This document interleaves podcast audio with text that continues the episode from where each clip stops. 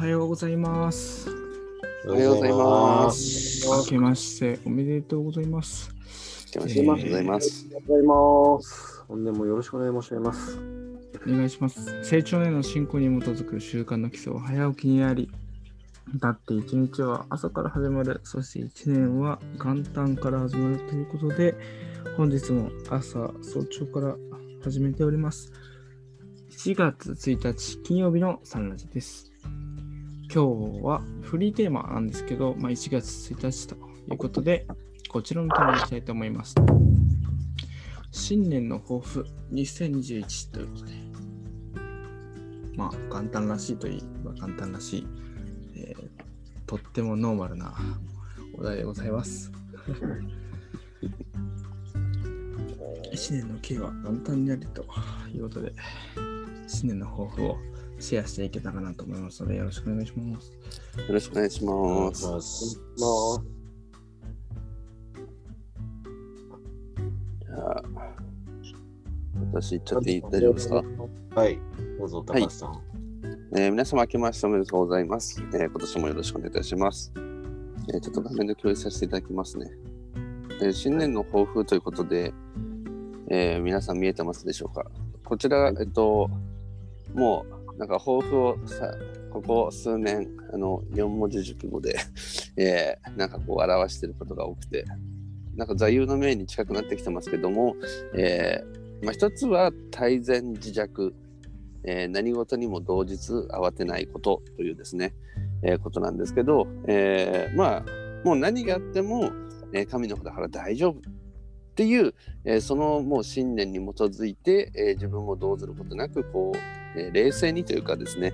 え物事をちゃんとこう見ながら、え必ず良くなると信じて、え今年も生きていきたいなということを思ったのが一つと、えもう一つがですね、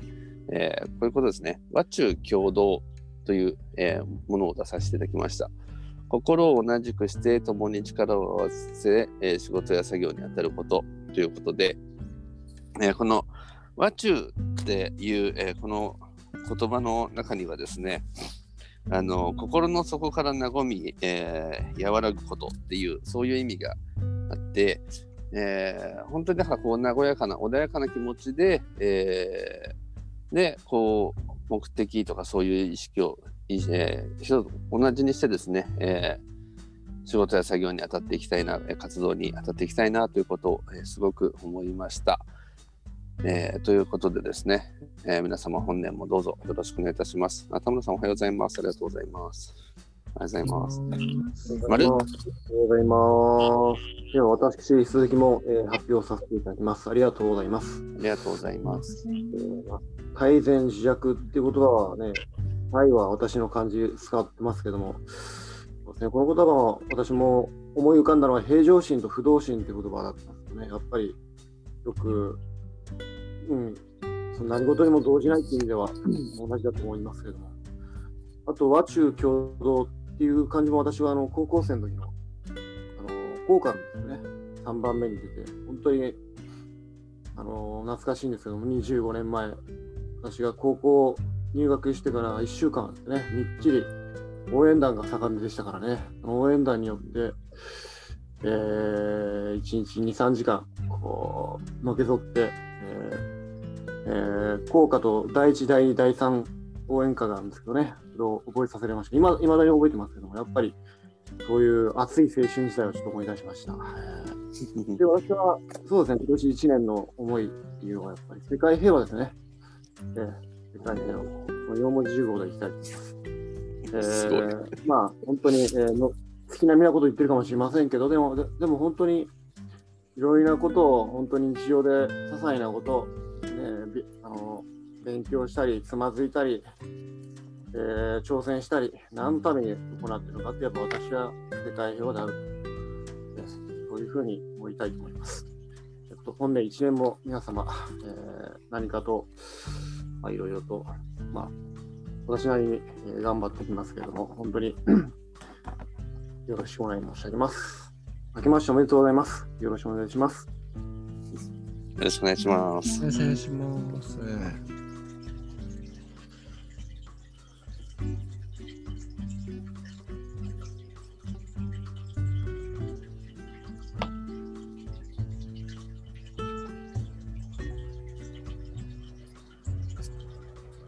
ありがとうございました。ありがとうございます。2明けましておめでとうございます。明けましておめでとうございあます。りがとうございます。皆さんすごい、なんかこう、お正月らしくて、なんかすごい、なんかもう、私が圧倒されちゃって、なんかどうしようって思うんだ。でも、私はなんかもう私、私らしく、なんか今まで、今年とか、今まで結構愛を受けてもらもらってばっかだったので、今年こそは愛を与える人になりたいなっていう目標があるので、そういう一年を、そういう年にしたいなと思って、それを意識して、一年過ごしていきたいと思います。以上です。ありがとうございます。素晴らしい。ね素晴らしい。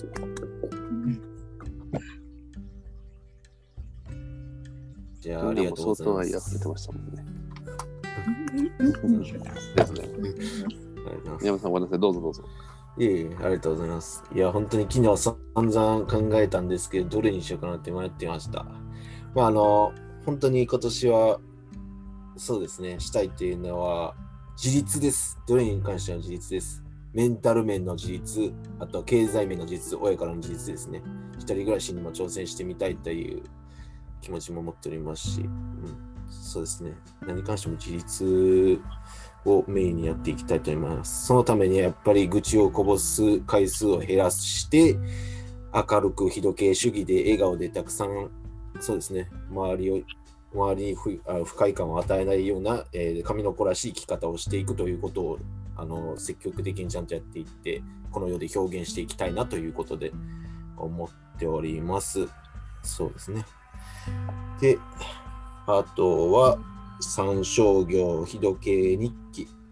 の継続は、えー、と去年と引き続き実践し、あと今年からは毎月、えー15日に礼拝を書き、そして提出してるたいけるタイミングがあるときに必ず地元の道場なら、もしくは、えーあの自分の所属の教科部に提出して、えー、と供養するということを実践していきたいと思います。以上でございます。ありがとうございます。ありがとうございまありす。がとうございます。そうですね。参照業大切ですよね。ありがとうございます。ですね。じゃあ、私の2021年の抱負はですね、革命を起こすっていうすごいですね。まあなんかすごそうなんですけど、まあそんなにこう大それた意味ではなくて、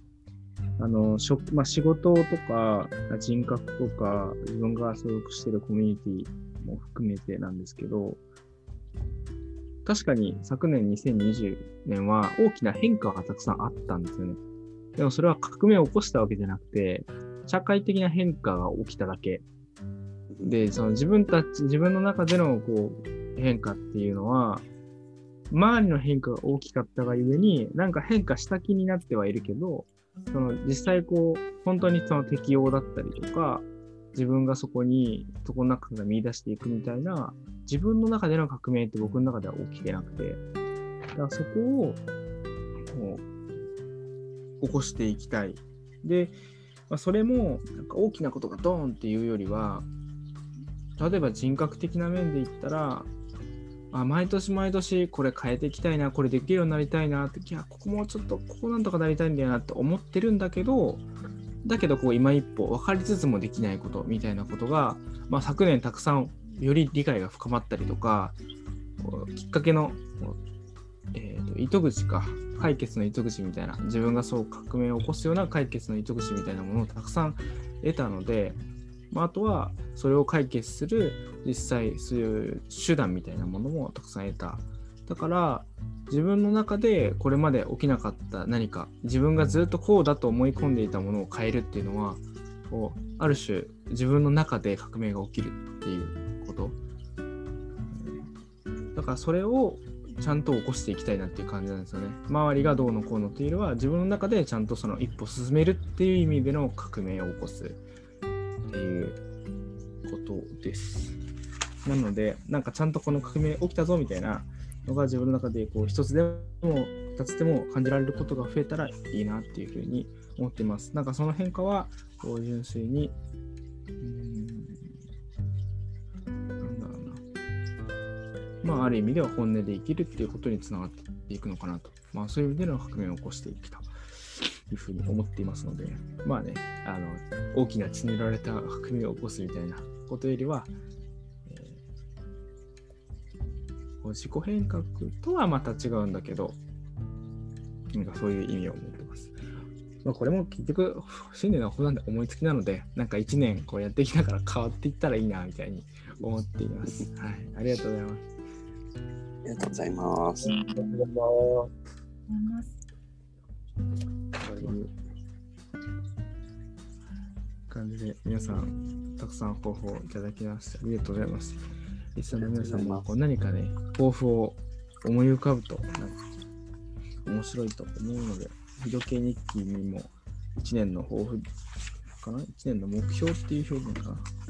書く ?1 年の初めに目標を書くところありますので、ぜひそこにも書いていただいて、来年終わりに見返すことができたらいいなと、今年か終わりに見返すことができたらなと思います。ということで皆さん新年もぜひ明るくいきましょう。ではですね、なんかもう別になんか彼女も普通に終わっちゃうんですけど、よろしいかと。明日、明後日の、えーサンラジですね。ご紹介します。明日はサンラジの活用術ということで、サンラジをリスナーとして、ゲストとして、えーどんな風に活用しているかということを、えーご紹介、共有していきたいなと思います。そして、明後日、1月3日、日曜日はロマンス部ということで、えーなぜ人によって結婚願望を抱く時期がこんなに全然違う？なんかいつの間にか入ってるな。気づかなかった。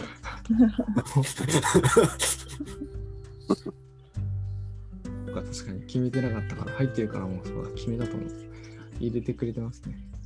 ということになってます。なぜ人によって結婚願望違う。すごいテーマが入ってるな。参加主のさ、まだ最中の中に。はい、もうちょっと今見て驚きましたけど、ということですね。1月7日の木曜日、来週は2021年のサンラジを考えるというテーマで、えーもしサンラジという、サンラジ君、サンラジちゃんというものが存在したとしたら、えー彼、彼女はどんな風に2021年を、えー過ごしていきたいのか、どんな活躍をしていきたいのかということを、え想像していただいて、え大きなことから小さなこと、えテクニックから方向性まで皆さんからアイデアもらえたらなというふうに思っていますので、いつもはリスナーという方もこの日は4、50分拡大版として開催しますので、ぜひ一部でも構いません。お顔を出してみてください。ということで、1月1日金曜日のサンラジでした。最後に日時計日記を見ます。1月1日金曜日、私はすべての人々に神の愛を見る。私はすべての人々に神の愛を見る。ということで、本日も高橋、内田、山田、鈴木、田村でお届けいたしました。本日も記念力を高めて、今年も記念力を高めて明るく元気に参りましょう。ありがとうございました。ありがとうございました。ありがとうございま年もよろしくお願い申し上げます。よろしくお願いします。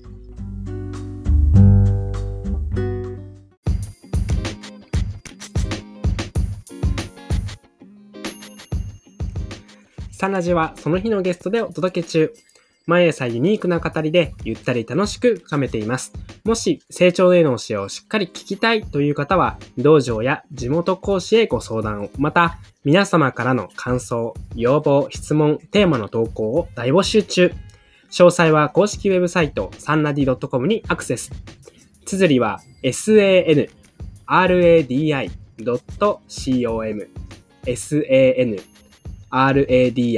sanradi.com です。